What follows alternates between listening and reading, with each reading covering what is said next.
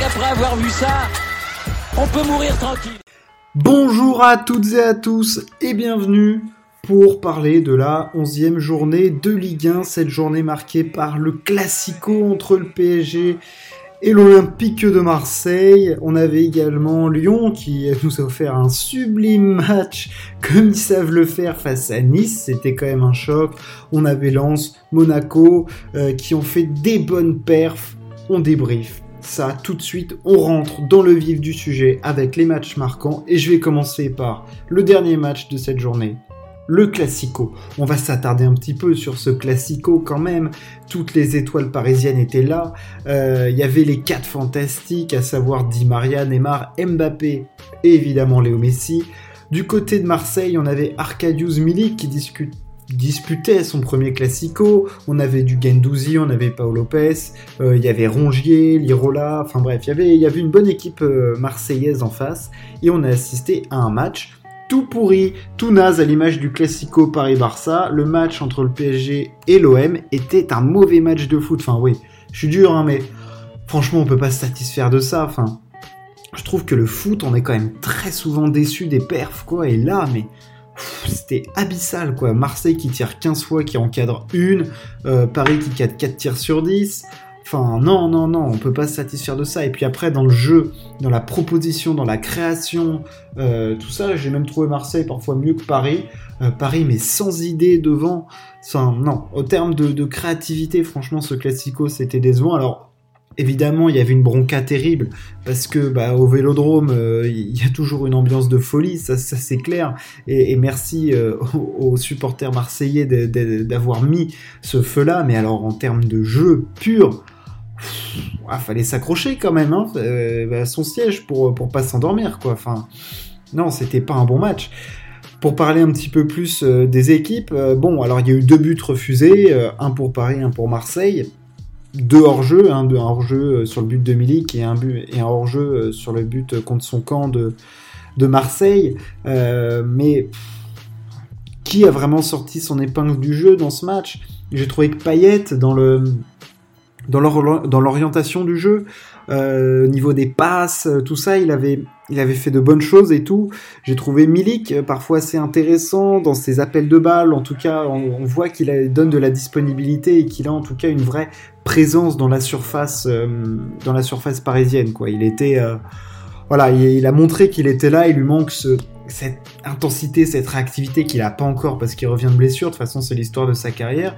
Et en défense, j'ai trouvé que Kaleta euh, Char a été plutôt bon, en tout cas, euh, avec Saliba. Ils ont formé une bonne paire euh, dans l'axe. Ils ont cadenassé les attaques parisiennes qui, on va, on va y venir, n'étaient clairement pas très, enfin, étaient facilement anticipables, quoi, disons. Euh, voilà, donc Paris aligné les quatre fantastiques. Au milieu de terrain, Danilo Verratti. En défense, Mendes, Kimpembe, Marquinhos, Hakimi du classique. Navas dans les buts. Donc bon, on arrivait avec les quatre fantastiques où on sait que tu vas chercher du déséquilibre, mais tu cherches surtout dans ces cas-là à créer du jeu, à créer du jeu offensif. Neymar était en numéro 10, Messi sur son côté droit. Il y a des choses à dire. Euh, Messi, ailier droit à 34 ans, avec le style de jeu qu'il a, ça ne peut pas marcher. Point. À la ligne. Tout Messi qu'il est, ce n'est plus son jeu. Messi, il doit être dans l'axe. Point. Il doit être à la création, il doit être euh, c'est Verratti qui doit le trouver au centre et après il oriente. On le voit Messi, euh, il a un peu de mal à Paris parce qu'il n'est pas dans une position où il, peut briller et il est toujours à droite. Euh, bah, c'est plus son jeu, il a plus la même explosivité, il fait plus les mêmes courses que quand il avait 19-25 ans et c'est logique.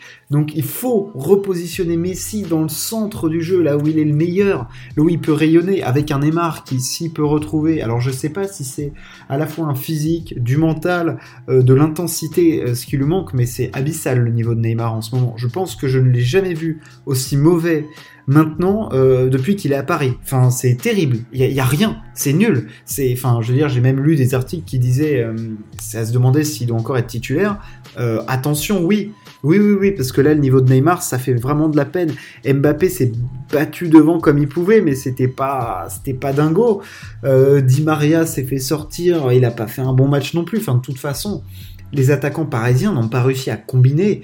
Euh, voilà, moi c'est ça qui me, qui me sidère. En fait, je ne vois pas de jeu d'équipe avec les attaquants. Je, vois des individualités qui essayent de percer parfois, mais je vois pas de tac, je te la redonne, tu me la remets, profondeur, petite passe au-dessus, euh, vas-y un coup de triangle, euh, vas-y un petit décalage, machin. Ils ont un talent tellement immense devant pour faire des trucs incroyables qu'ils se reposent trop en fait sur la facilité technique qu'ils ont. C'est ça qui est dommage. Euh, parce qu'ils peuvent faire des trucs incroyables, j'en suis convaincu, mais il faut déjà mettre les joueurs à leur poste. Et Messi, il est droit, c'est pas bon. Neymar, tu le mets à gauche. Messi, tu le mets au centre. Et tu mets Mbappé, enfin, ou à la limite, tu peux faire un, deux, points de basse en dessous d'Mbappé, tu vois. Neymar à gauche, Messi un tout petit peu à droite, mais plutôt au centre. Et, ou même un Messi, euh, tu vois, Messi en soutien des deux, tu vois, avec Mbappé, Neymar. Enfin, il y a un truc à faire, mais en recentrant Messi beaucoup plus dans le, dans le, dans le centre du jeu, parce que c'est là qu'il rayonnera le plus. Après, au milieu de terrain, bon bah Verratti s'est blessé comme d'hab à la mi-temps. Euh, il est absent un mois. Danilo fait match transparent, je dirais. Enfin, t'as l'impression que ça aurait pu être à la place euh, Ander Herrera, euh, Vignaldoum, euh, enfin Vinaldoom, excusez-moi, ou Gay ça, aurait, enfin, les mouches n'auraient pas bougé, quoi. Voilà. En défense, j'ai trouvé Kim Pembe était pas, pas vraiment là comme depuis le début et Hakimi a été en retard. Enfin, de toute façon, le match de l'équipe parisienne, je leur tombe un peu dessus, mais parce qu'en même temps, tu juges pas Paris comme tu juges euh, Metz, quoi. C'est-à-dire, tu juges Paris, tu vois les stars qu'il y a sur le terrain. Bon, bah, tu dois pas avoir la prestation qu'il y a ce soir-là face à Marseille et depuis le début de la saison globalement. Donc bon, voilà, ça c'était pour le classico, je m'étends un peu, c'était le match phare. Euh, je vais parler maintenant de Lens, parce que Lens fait rêver depuis ce début de saison, il faut le dire. Victoire 4 buts à 1, et c'est tellement dans la veine lensoise, c'est de la création de jeu, c'est de l'efficacité, enfin je veux dire 5 tirs cadrés, 4 buts, de, des courses, des joueurs en forme qui se font confiance, euh, Wesley Saïd qui met encore un doublé, euh, enfin Ganago, un petit but de Ganago, enfin tout est bon euh, dans, ce que fait Lens et c'est franchement du, très très haut niveau quoi. C'est ouais voilà ils sont maintenant troisième du classement. Enfin que dire que dire sur Lens qui a marqué euh, qui a marqué déjà 20 euh, buts 20 buts en 11 matchs quasiment 2 buts par match pour Lens. Impressionnant, impressionnant Lens, vraiment, vraiment, vraiment, c'est très très fort ce qu'ils font et bravo, bravo à eux, en tout cas, c'est du très très bon football. Après, on va parler de l'autre choc, Nice-Lyon. Alors Lyon est en train de devenir une équipe qui ne finit jamais à 11. Hein, sur leurs 6 derniers matchs, je crois qu'il y a 4 matchs où ils prennent un carton rouge. Là, c'est Tino Kadewere qui n'a honnêtement pas le niveau pour jouer en Ligue 1 à Lyon euh, et c'est un Lyon, c'est un match que Lyon perd tout seul. Ils archi dominent en menant 2-0. Un but de Toko Ekambi qui est dans la forme de sa vie, un but d'Awar qui est excellent depuis qu'il est repositionné là où il est sur le terrain. Il se régale. Euh, il peut faire des courses, il peut distribuer. Vraiment excellent. Kadewere, il faut le dégager, il sert à rien. Euh, et oui, oui, je suis dur parce que voilà, il est, naze. Paqueta avait été encore bon, mais tout s'est effondré après le premier but de Youssef Attal. Carton rouge pour Kadewere, et puis c'est une lyonnaise, c'est une classique, je mène, je me fais remonter, ça peut faire match nul ou je peux repasser devant, mais je me fais remonter, c'est certain. Même quand Lyon mène 2-0 à la 80e, tu peux douter. Voilà, c'est un classique. Et c'est tellement dommage parce qu'ils jouent bien au foot cette année et ils convertissent pas les occasions.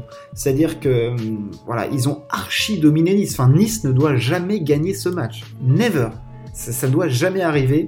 C'est, voilà, terrible, mais bravo à eux parce que bah ils, profitent de ça et ils ont fait mal à Lyon et Lyon ne peut s'en prendre qu'à eux-mêmes quoi. Voilà, ils ont encaissé 16 buts depuis le début de la saison, donc tu peux pas, tu peux pas espérer grand chose en encaissant 16 buts. Enfin, ils sont encore dans le mix. De toute façon, le classement est très serré. Hein. Je vois, il y a, quoi? Il y a 7 points entre la 16e place et la 4e, donc euh, voilà, c'est très très très serré et ça va l'être encore euh, longtemps.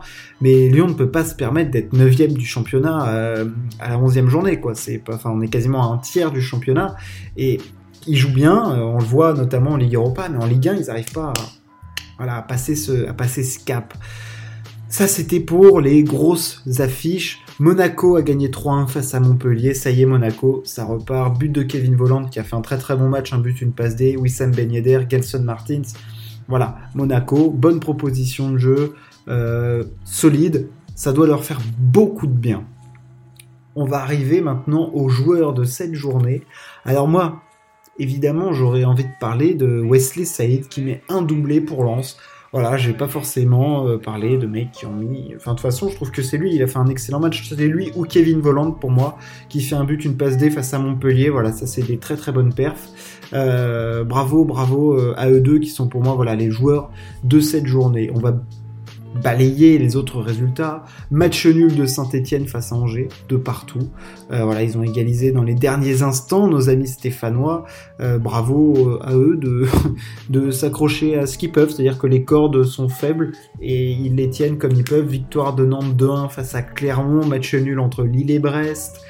Victoire de 3-2-1, Lorient-Bordeaux 1 partout et victoire de Rennes 1-0 à l'arrache avec un but de Naïef Aguerd.